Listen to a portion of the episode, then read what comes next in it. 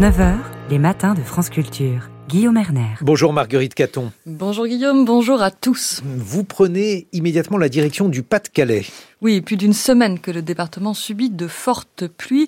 Après les tempêtes Kiran et Domingos, c'est Elisa qui est passée cette nuit. Les cours d'eau atteignent des niveaux records, débordent, inondent les communes autour de Béthune, Saint-Omer, Calais, Boulogne-sur-Mer, Le Touquet, et la pluie ne devrait pas cesser avant 16 heures. Alors, le département est-il suffisamment préparé, équipé Johnny Douvinet va nous répondre. Bonjour monsieur. Vous êtes géographe, maître de conférence à l'Université d'Avignon. Merci d'être en ligne avec nous ce matin. Nous allons parler ensemble de l'A, la Canche, la Liane, le Lys, ces fleuves côtiers en crue actuellement. Comment expliquer que les fortes pluies donnent de telles inondations? Est-ce qu'ils ont des lits trop étroits pour soutenir le débit? Est-ce que les sols sont trop imperméables pour absorber l'eau? Est-ce que c'est le relief qui est insuffisant et ne permet pas à l'eau de s'écouler librement jusqu'à la mer? Johnny Douvinet c'est un bonjour à tous. C'est un, ensemble de facteurs effectivement. Donc on est dans, des bassins versants qui sont malheureusement ou fréquemment euh, touchés par des inondations. Hein. Si on regarde l'historique récent, euh, il y a eu pas mal d'événements en 88, en 95, en 2000, 2006, 2009. Donc euh, et souvent d'ailleurs à la période de novembre. Donc on voit que cette période de novembre est propice à des inondations dans, dans le secteur.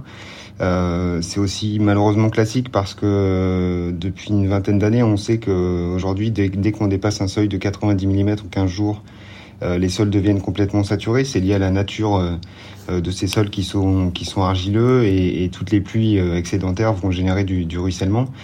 par contre, effectivement, là, l'événement est, est, remarquable dans, dans l'intensité des cumuls qui sont observés depuis trois semaines. On est sur des volumes qui dépassent 180 voire 200 mm sur, sur trois semaines.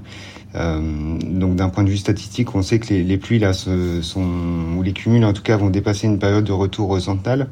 Et donc c'est bien un événement qui a une chance sur 100 de se produire tous les ans et on est vraiment sur un, phénomène exceptionnel du côté de la pluie. Habituellement, les nappes phréatiques se rechargent lors des pluies d'automne. Est-ce que c'est l'intensité des précipitations que vous nous rappelez qui, qui fait qu'elles ne sont pas en mesure de les absorber à l'heure actuelle?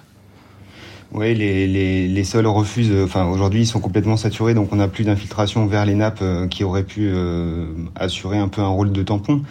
Euh, bon, ce qu'il faut savoir, c'est que dans, dans ces secteurs-là, notamment dans la basse vallée de la Canche, on est sur un, un ancien réseau de drainage qui finalement a été construit euh, il y a plus de 3, 300 ans maintenant, avec une mise en valeur des, des fonds de vallée. Euh, il, y a, il y a 300 ans, en gros, l'eau pouvait s'écouler librement dans ces vallées et, et, les nappes pouvaient être alimentées. Aujourd'hui, on, a sur, on est sur des vallées qui ont été urbanisées progressivement, qui ont été aménagées, et c'est toute la complexité finalement du, du phénomène actuel. Euh, en termes d'aménagement, voilà, il y a eu beaucoup de choses qui ont changé par rapport à des anciens fonctionnements ou un, un fonctionnement euh, naturel du bassin versant. Oui, vous le dites, il y a aussi la question des équipements humains parce que les caractéristiques hydrographiques de la région ne sont pas nouvelles. Euh, Est-ce qu'il existe des aménagements spécifiques pour maîtriser ces crues? On a quoi Un réseau de digues, de canaux? Oui, on a, on a des digues, des canaux qui permettent euh, de faire en tout cas, enfin, de, de jouer un rôle hein, en cas d'inondation, puisque l'idée de ces aménagements, c'était d'évacuer le plus vite possible vers l'aval euh, les, les, écoulements. Donc c'est ce qu'on appelle les mesures structurelles. Euh, les lits des cours d'eau ont aussi progressivement eu des capacités qui ont été élargies. Euh, le, la limite de ces aménagements, bah, c'est que euh, lorsqu'on a des phénomènes exceptionnels comme celui qui est en train de se passer, qui est toujours en cours, euh, bah, ça ne suffit pas pour évacuer euh, l'ensemble des, des, des, débordements ou en tout cas des, des cumuls qui, qui, arrivent dans le lit de la, rivière. Et donc on a forcément des inondations. Euh, qui dépassent euh, certains moments ou à certains endroits les, hauteurs même des digues euh, et donc qui inondent les, secteurs qui ont été urbanisés et construits derrière les digues. Oui, vous parlez d'urbanisation et c'est souvent un enjeu important lors d'inondations.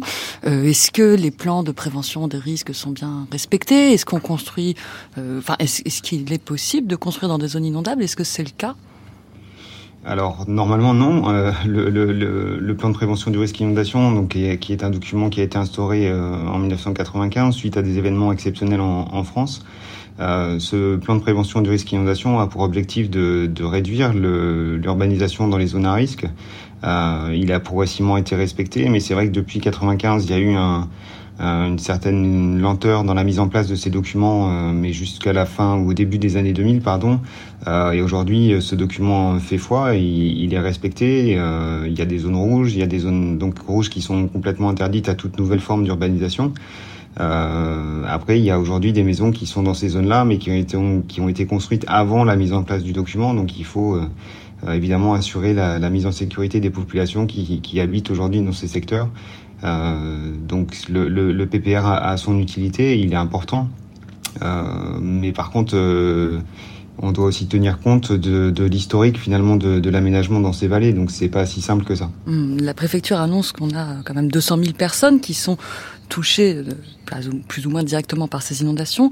On ne déplore jusque-là que trois blessés légers, heureusement. Donc ça signifie que la préparation humaine est bonne, que les habitants alertés ont bien suivi les consignes?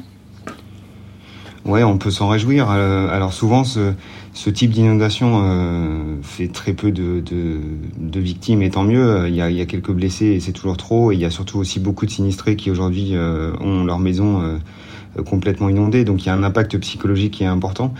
pour autant, effectivement, le, bilan humain est, très faible, et, tant mieux. Et c'est lié à, des choses qu'on a vues depuis plusieurs jours, une, préparation des élus, des des autorités. Euh, la population s'est aussi mise en sécurité. Euh, et donc il y a, y a, un respect des consignes qui est quand même très important, qu'il faut souligner. Et, et, et c'est bien. Donc euh, le, risque d'inondation, on se rend compte aujourd'hui qu'il est connu et que, beaucoup de personnes euh, connaissent les consignes, donc elles les appliquent, c'est une bonne chose. Après, c'est toujours compliqué d'habiter en fond de vallée, par exemple, et de s'imaginer l'ampleur que peut atteindre ou que peut prendre une inondation. Euh, et, c'est là-dessus en a encore un peu de travail. Il y a beaucoup de choses qui ont été faites depuis une, vingtaine d'années. Hein. Il y a des campagnes de, prévention, de sensibilisation. Il y a différents plans qui existent ou documents pour se protéger euh, et pour faire de la prévention. Donc euh, tout ça, ça marche et, et c'est plutôt positif. Euh, même si je rappelle évidemment que le, les, les, sinistrés aujourd'hui, ou en tout cas ceux qui, qui, qui ont dû évacuer, bah, il y, a un, y a un impact psychologique qu'il va falloir gérer et, et diminuer le plus possible. Hum, dernière question très rapidement, Johnny Douvinet, celle des investissements à prévoir face à l'accélération des catastrophes naturelles compte tenu du dérèglement climatique. Est-ce qu'il faudra envisager de nouveaux équipements dans ces territoires et qui va les financer?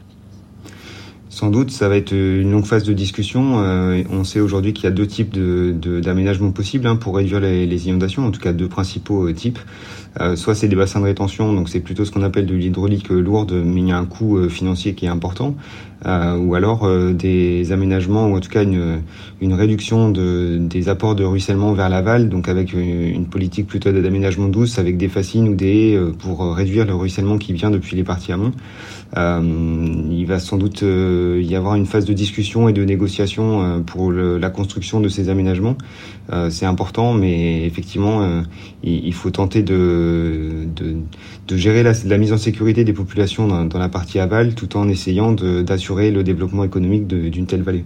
Merci beaucoup Johnny Doubinet. Je rappelle que vous êtes maître de conférences en géographie à l'Université d'Avignon. Je signale aux auditeurs votre ouvrage Alerter la population face aux crues rapides paru chez Quae en 2020. Merci beaucoup Marguerite Caton. On espère que le nord de la France va se sortir de cette période terrible. 7h23 sur France Culture.